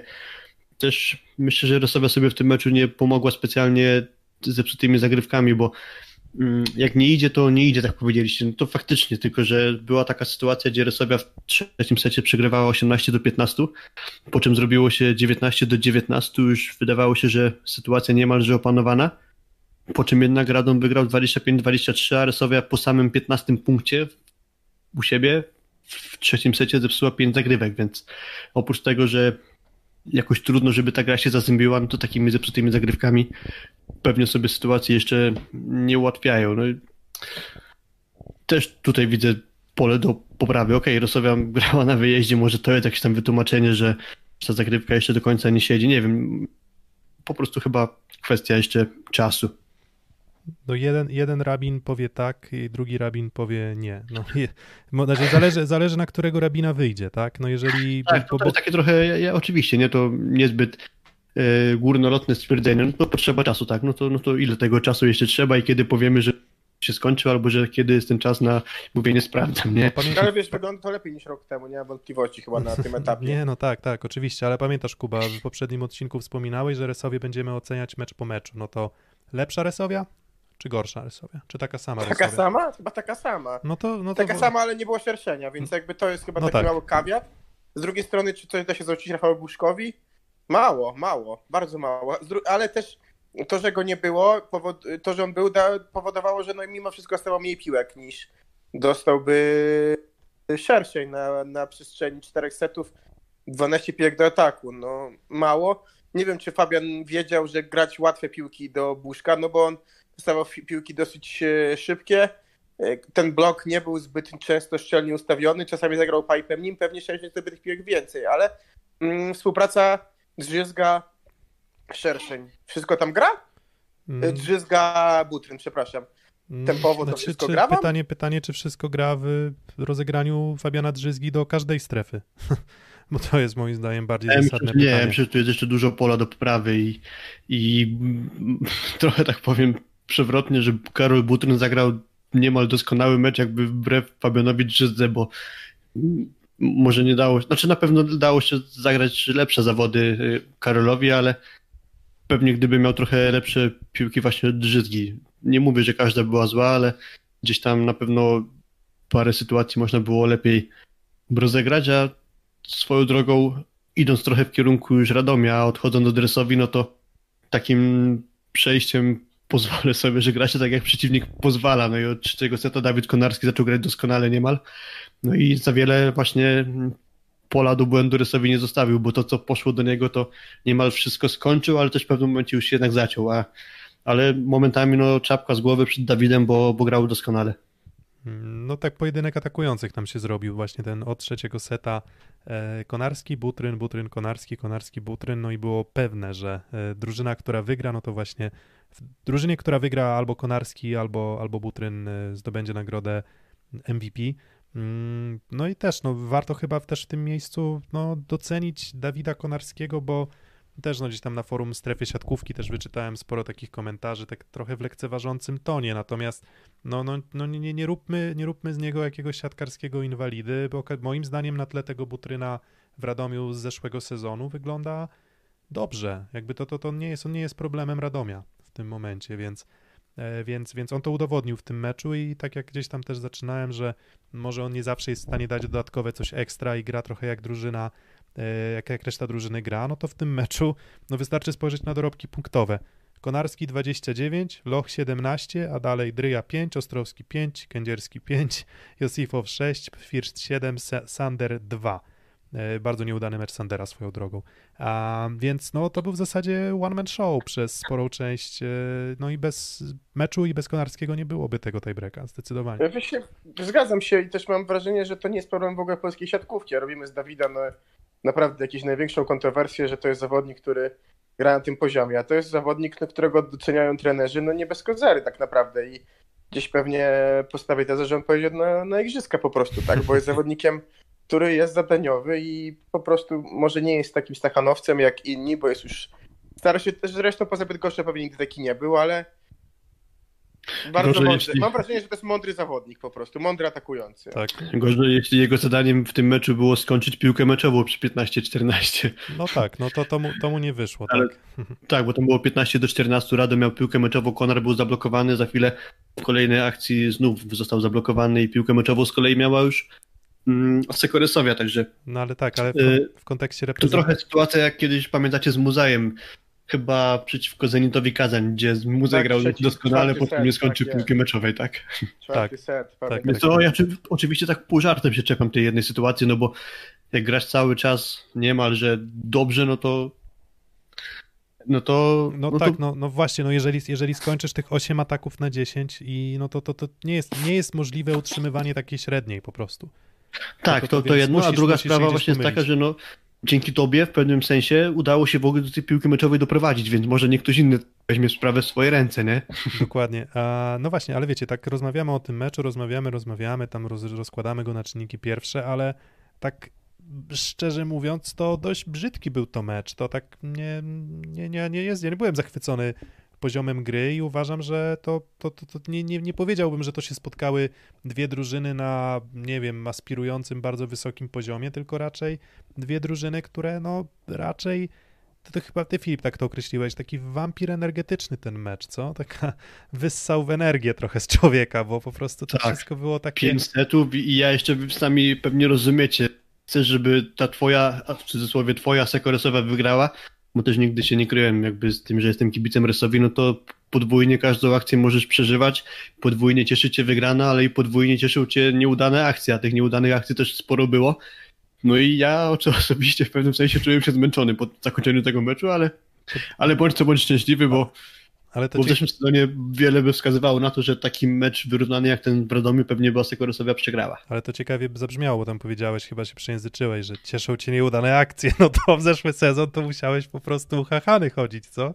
Nie, nie, cieszą podwójnie udane akcje, a, a denerwują podwójnie Tak, nieudane. tak, Tak, nie, chciałem powiedzieć, a nie wiem co w końcu powiedziałem. W każdym razie o to mi chodziło. Nie, no śmieję się, że jeżeli faktycznie by ci cieszyły nieudane akcje, no to no, zeszły sezon to można powiedzieć dla ciebie jak mistrzostwo. w zasadzie jakby nie patrzeć. Nie, no po prostu, po prostu wizualnie b- brzydki mecz, brzydki mecz, nie ma, nie ma co ukrywać, tak? To... Chociaż, chociaż bo okej, mówimy, że brzydki mecz ten Asekoresowi, ale też innych plus by się taki dało wymienić, chociażby pierwszy z brzegu Będzin z Treplem, ten czwartkowy zdaje się. To Tak, też tak, był tak, mecz, który oczywiście. mnie momentami męczył w Tak. oglądaniu. No tak, no Ale to... wiecie co, większość tej breków to jest takie męczenie buły w tym sezonie na razie. Mm. Może Zawiercie Jastrzębie to nie był taki mecz, ale Tak. tak, to No To tak, no Radom, Radom z Olsztynem, Radom z Olsztynem nijaki w pierwszej kolejce, Nysa z Radomiem nijaka. Mm, Teraz Radom, Radom jakoś taki właśnie jest, że tiebreaki w sumie gra już e, kolejnego, kolejnego tiebreaka gra i jakoś ten Radom jak na razie kojarzy mi się z takim mm, trochę toporną siatkówką bym powiedział, co nie znaczy, że ta toporna siatkówka ich nie zaprowadzi do playoffów, bo, bo po prostu jest tam duży potencjał ofensywny. No i Josifow, tak, to jest dla mnie też nie chcę mówić, że odkrycie, no bo trudno mówić o 30, 30 kilkuletnim zawodniku jako odkryciu. E, no, mecze Olsztyna to dopiero porażka. No tak, no Olsztyn też, te, też wyglądał źle, tak, i nie ma co ukrywać, tak, więc, więc też oglądało się źle i mecz Zawierciem, i mecz Suwałkami i tak dalej, więc ja tego, tego absolutnie nie ukrywam. Natomiast po prostu chodzi mi o to, że, e, dobra, wracając, Josifow, e, to też jest taki powiedzmy, mówię, nie zaskoczenie, ale duży plus jak na razie i No i on pokazuje, że może nie dostaje bardzo dużo piłek do ataku. Co dostaje, to zazwyczaj kończy, ale, ale na bloku, no to yy, ściana, ściana. Tak, y, Chciałby się powiedzieć człowiek od czarnej roboty. Może on nie jest zbyt efektowny, może nie jest pierwszoplanowo rzucającą się w oczy postacią, ale myślę, że robi ogrom pracy właśnie po pierwsze w bloku. Już nawet nie chodzi też tylko o to, co notuje tam tej rubryce bloki czy wybloki, ale też jakby sposobie poruszania się w technice tego właśnie elementu, też na zagrywce. Jak idzie na zagrywkę, to ja mam wrażenie, że on ma wyłączony układ nerwowy w ogóle, bo to czy jest to ważny moment seta, czy mniej ważny, no to ja mam wrażenie, że on robi dokładnie to samo, po prostu nic mu tam nie drgnie, wyrzuca piłkę tak samo, serwuje tak samo i efekty często są właśnie bardzo dobre, więc tak, no, no taki cichy zabójca można powiedzieć. tak, no wiesz, no mam nadzieję, że wiesz, że znaczy na pewno nie zawodzą mu ośrodki motoryczne. wiesz, może, może powiedzmy te strefy, wiesz, mózgu, które odpowiadają za emocje, to wtedy potrafi sobie wyłączyć. To tak, z tym się zgodzę. A i to jest o tyle ciekawe, że on przecież trafił do Radomia bardzo późno, czyli względnie bardzo długo, więc tym większy jakby ukłon w stronę czarnych, że takiego zawodnika sobie mimo wszystko potrafili wyłowić. Mm, No tak, no i to, to ktoś też, i to też fajne komentarze, ja tak lubię sobie, wiesz, nie, nie, nie, nie uzurpuję sobie prawa, nie będę przypisywał, ale ciekawe jakby Robert Prygiel radził sobie jako dyrektor sportowy, bo może lepszy z niego jest dyrektor sportowy niż trener. E, przepraszam, piłem wodę. Ja E. też taka teza, szokująca teza, nie no żartuję, e, czy szokująca, ale może tak, tak wygląda, że no, No co, to fajny wyciągnął- zespół skomponował wyci- tak, sobą Ja mam, ja mam w takim razie pytanie. E, Nie mam odpowiedzi, bo się nad tym nie zastanawiałem, więc pytam was po prostu, ja się w trakcie zastanowię. Ostatni nieudany transfer Radomia. Mm, no czekaj, no to tak, Vincic dobry, Butryn dobry, Josifow dobry, mm, Sander... Może Reto Giger, ale to nie była pierwszoplanowa Nie, postać no tak, no to, to postać do pierwszego składu, nie? Kędzierski, Kędzierski uważam, że dobrze, Vincic, tak jak wspominałem, dobrze. E, Sander fajnie. Sander fajnie.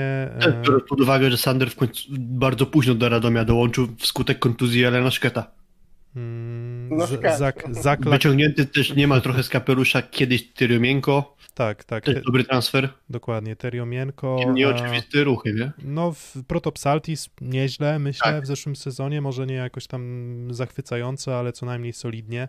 Mm, No, w, nie no, w, w, w Żygało, Trzeba by się było trochę zastanowić, nie? Żeby znaleźć taki ewidentnie zły... Zaraz zobaczę na czata, może ktoś nam podpowie, ale... No. Zagla Kawera, bo Zagla Kawera, no no tak, no, nie mam jakichś no ale mówię, ale, ale, ale wyraźnie z- związanych. tak, z siódemkowiczów niewiele, więc mówię, e, Chłopaki, nie słyszeliście mnie, ale yy, Żygałow. no Żygało, Ale Żygało w jakim sensie, że zły czy dobry? Bo moim zdaniem niezły. Zły. nie Nie, no zły, słabo nie grałeś jest, na nie siebie. jest zły, nie jest zły. Nie, znaczy, no, Niezły. Nie dobry, ale też niezły moim zdaniem. Moim zdaniem, moim zdaniem słabszy niż y, się zapowiadało i słabszy niż wszyscy sądzili, że będzie, ale jednocześnie nie nazwę go złym. E, No śre- zły w kontekście no. tych y, konsekwencji, które z tego wynikały potem, nie? No to, to już inna sprawa, to te, kwestia tego bana transferowego, ale to nie, to może wróćmy do, do, do sportu. Dokładnie. A, dobra, no to chyba właśnie skoro już y, odchodzimy na tematy Roberta Prygla w roli dyrektora sportowego, no to, to myślę, że już możemy zamknąć temat tego spotkania. Asekore sobie wygrywa, wygrywa drugi mecz po tiebreaku i no i cały czas chyba wszyscy czekamy na taką eksplozję formy y, Rzeszowian. Może wbrew pozorom e, te, ten okres treningu im też trochę pomaga, przy czym ja mam wrażenie, że trochę problemem Resowi jest to, że oni cały czas mają problemy z tymi sytuacjami e, stresowymi w meczu. Nie ma tam takiej jednej osoby, e, która, do której faktycznie wiemy, że w tym ustawieniu on będzie tym killerem, który nam tę piłkę skończy, no i to, to powoduje, że po prostu spora niepewność się wkrada w szeregi Asekoresowi Rzeszów. E, No a jak oczywiście jest Asekoresowia Rzeszów, no to dżingielek i ostatni mecz e, poprzedniej kolejki. Szósty set. Jest, Asekoreso, e, jest Asekoresowia Rzeszów, no to jest też i PGS Krabeł Chatów. Też ta, ta rywalizacja, jakaś tam powiedzmy forma świętej wojny się odbywała w poprzednich, poprzednich sezonach, czy, czy powiedzmy już przed kilku laty. Z moment grafika przeskakuje, proszę. PGS Krabeł Chatów ze Stalą Nysa. E, Jest to zwycięstwo numer dwa PGS Krabeł Chatów w tym sezonie. Drugie zwycięstwo z drużyną z dołu tabeli i mm, no i ta Nysa wcale nie wyglądała jakoś tak dramatycznie, nawet wystarczy szybko spojrzeć na statystyki. E, No ale cóż, 10 asów wpuściła Nysa w trzy sety. No to, to zarówno dobrze świadczy o zagrywce PGS Kry, jak i źle świadczy o poziomie przyjęcia Nysy.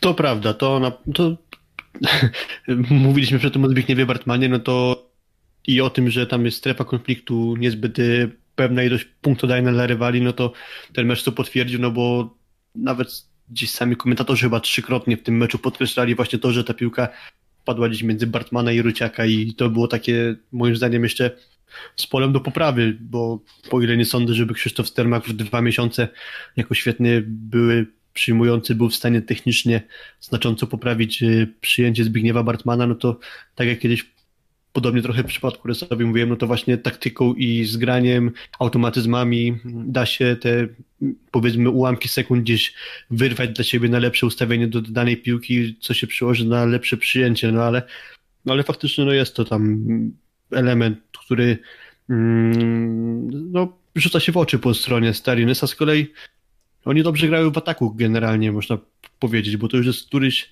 ich mecz, gdzie dobrze wyglądają w ataku i to nawet nieźle w efektywności, no ale mimo tego grają na takim terenie jak Bełchatów i nawet seta nie wywożą.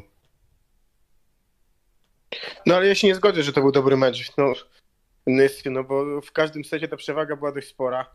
W pierwszym secie skończyło się tylko 25-22, tak naprawdę nadgonili przy zagrywkach Lemańskiego na koniec.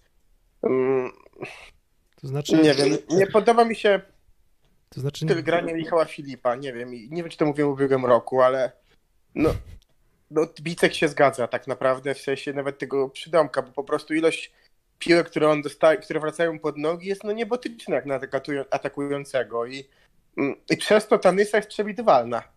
I przez to wszyscy wiedzieli, że ja, ja wiedziałem to przed telewizorem, że dostanie ostatnią piłkę w Radomiu e, meczową, tutaj tak często widziałem, kiedy on dostanie piłkę, że no ten blok, gdyby był szybszy, czy Bieńka, czy Kłosa, e, no to by miał więcej niż 4 bloki na, na 16 ataków, tak? No bo to jest jednak słaby wynik. Porównując e, Filipiaka, no to on raz był blokowany, tak? No to widzimy tu nawet w tym meczu pokazywało różnicę, moim zdaniem, nawet samych atakujących.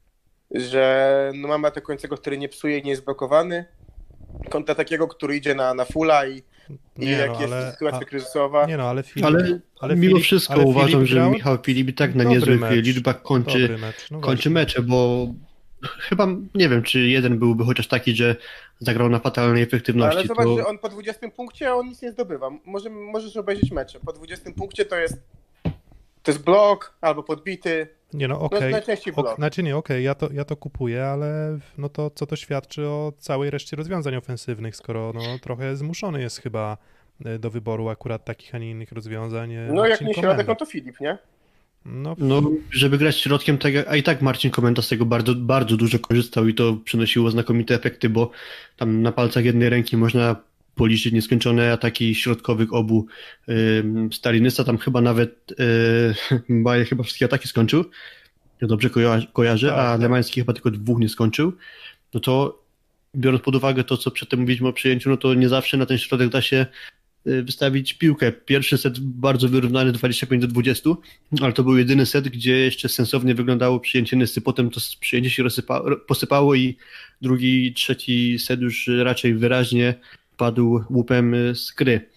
Także oprócz tego Filipa, okej, oczywiście on będzie miał takie at- ataki, gdzie będzie się pakował w blok, czy jakieś proste błędy będzie robił, no to nie ma tej drugiej armaty teoretycznie właśnie Zbigniewa Bartmana, bo on przez to, że dużo przyjmuje, no to trochę przez to słabnie w ataku, takie mam wrażenie.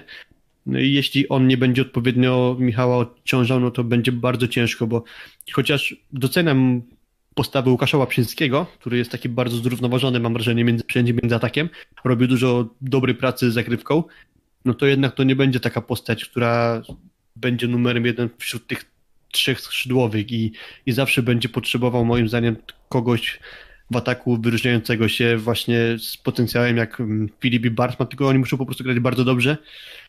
No a no tego może brakować trochę, właśnie Nysie. No i co? No i w zasadzie trochę potwierdza się to też, to, to co mówiliśmy przed sezonem, że e, brakuje jednego lepszego przyjmującego po prostu.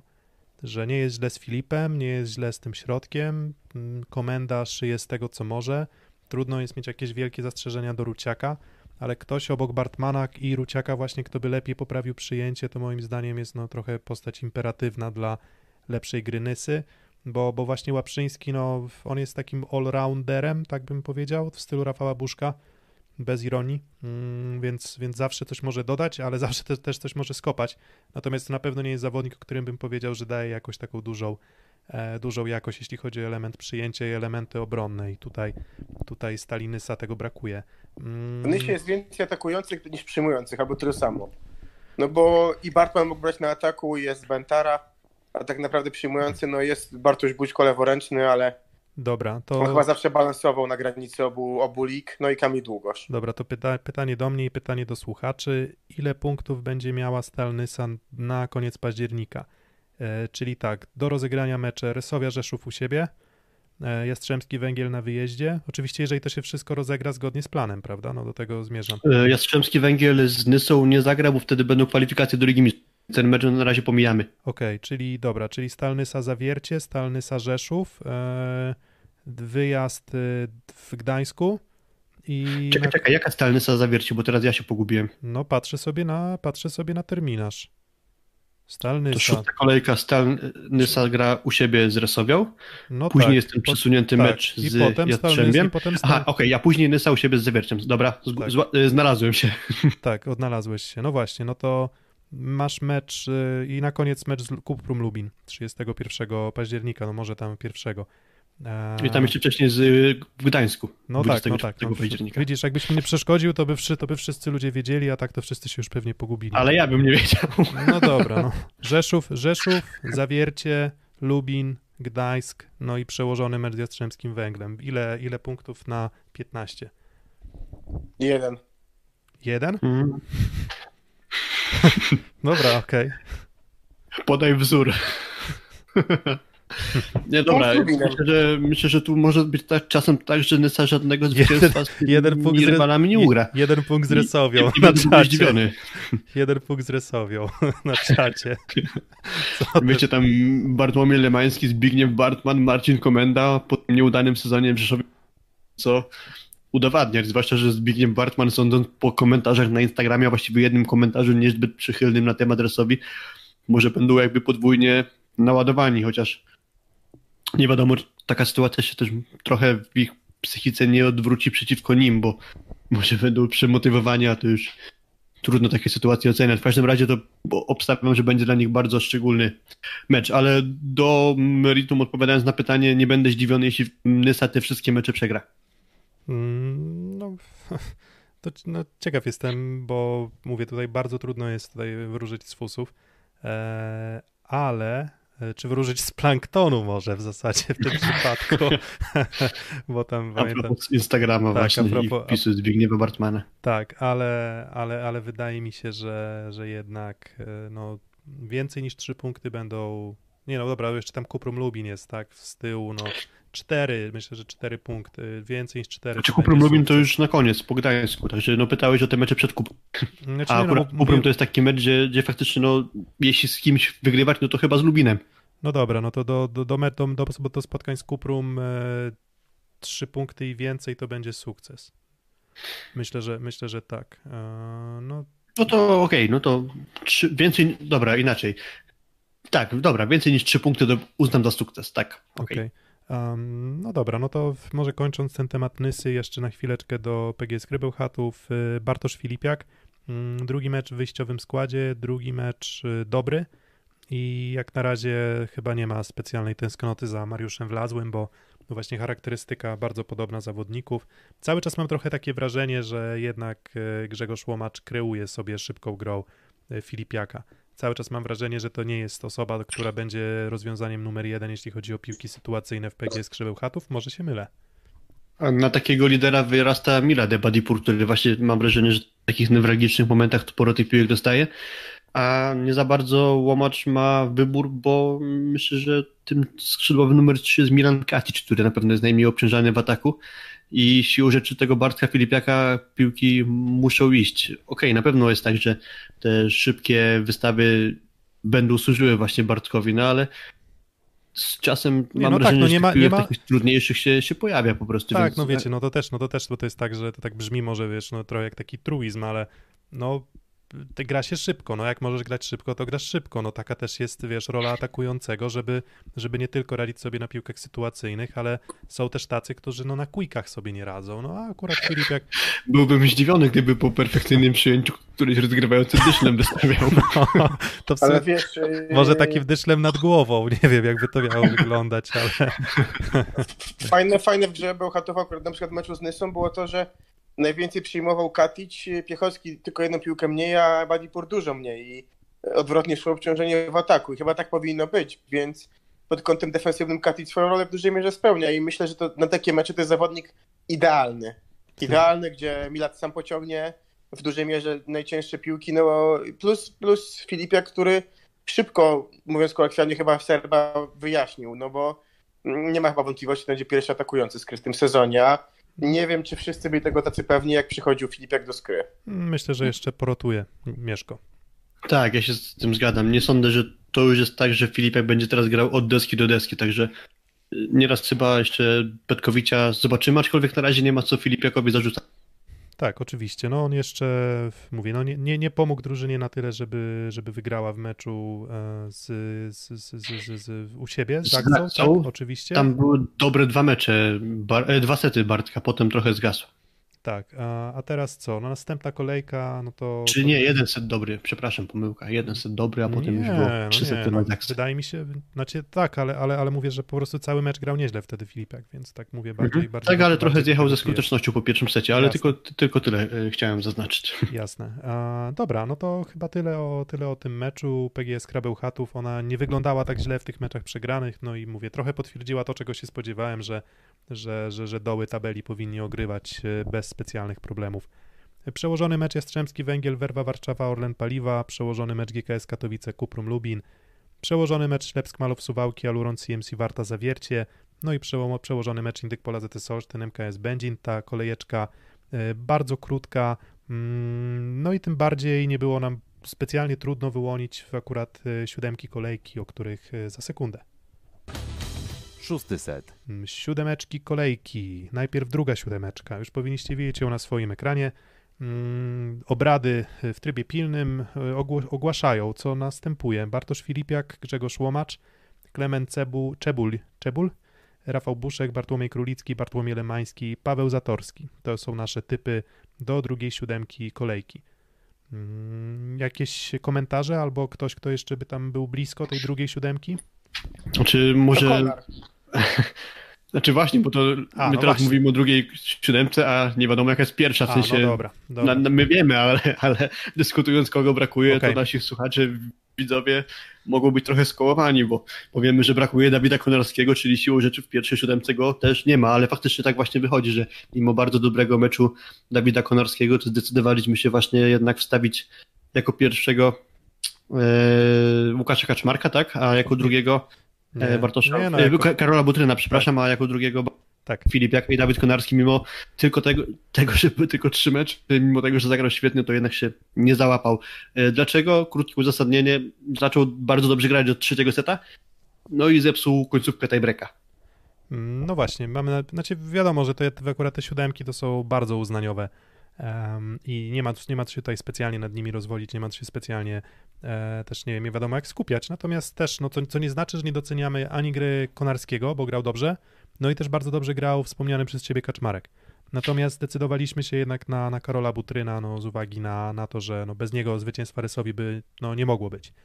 Mm, i, i, I nie było mu łatwo na pewno na parkiecie. I A, a jeszcze może warto podkreślić, bo to słuchając komentatorów tego meczu, to mam wrażenie, że trochę nie docenili występu Karola Butryna, mimo że Dawid Konarski wyglądał świetnie, no to jak popatrzymy na statystyki potem Karola Butryna i na jego rolę w meczu, to lepiej niż Konarski, także to jak dla mnie ja się czuję zupełnie uczciwie z tym wyborem.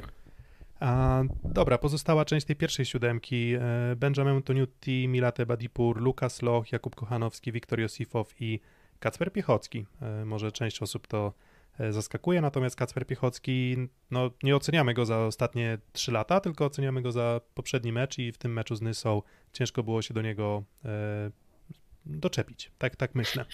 No, W zgadzam ogóle ta się. kolejka była dziwna, jeżeli pozwolisz Filip, no bo mieliśmy problem z wyborem przyjmujących trochę, czwartego na przykład przyjmującego nam trochę brakowało, bo tak jak tutaj pisze i, i fan łysiejącego gra z Saskiej Kępy, że... Ogiera, nie ogra. Ogra. Ogiera, przepraszam. Zamienić e, Rafała na Lukasa Locha, no to tak, czwartego przyjmującego trochę długo szukaliśmy, Nie no, Buszu. a tak na opartego...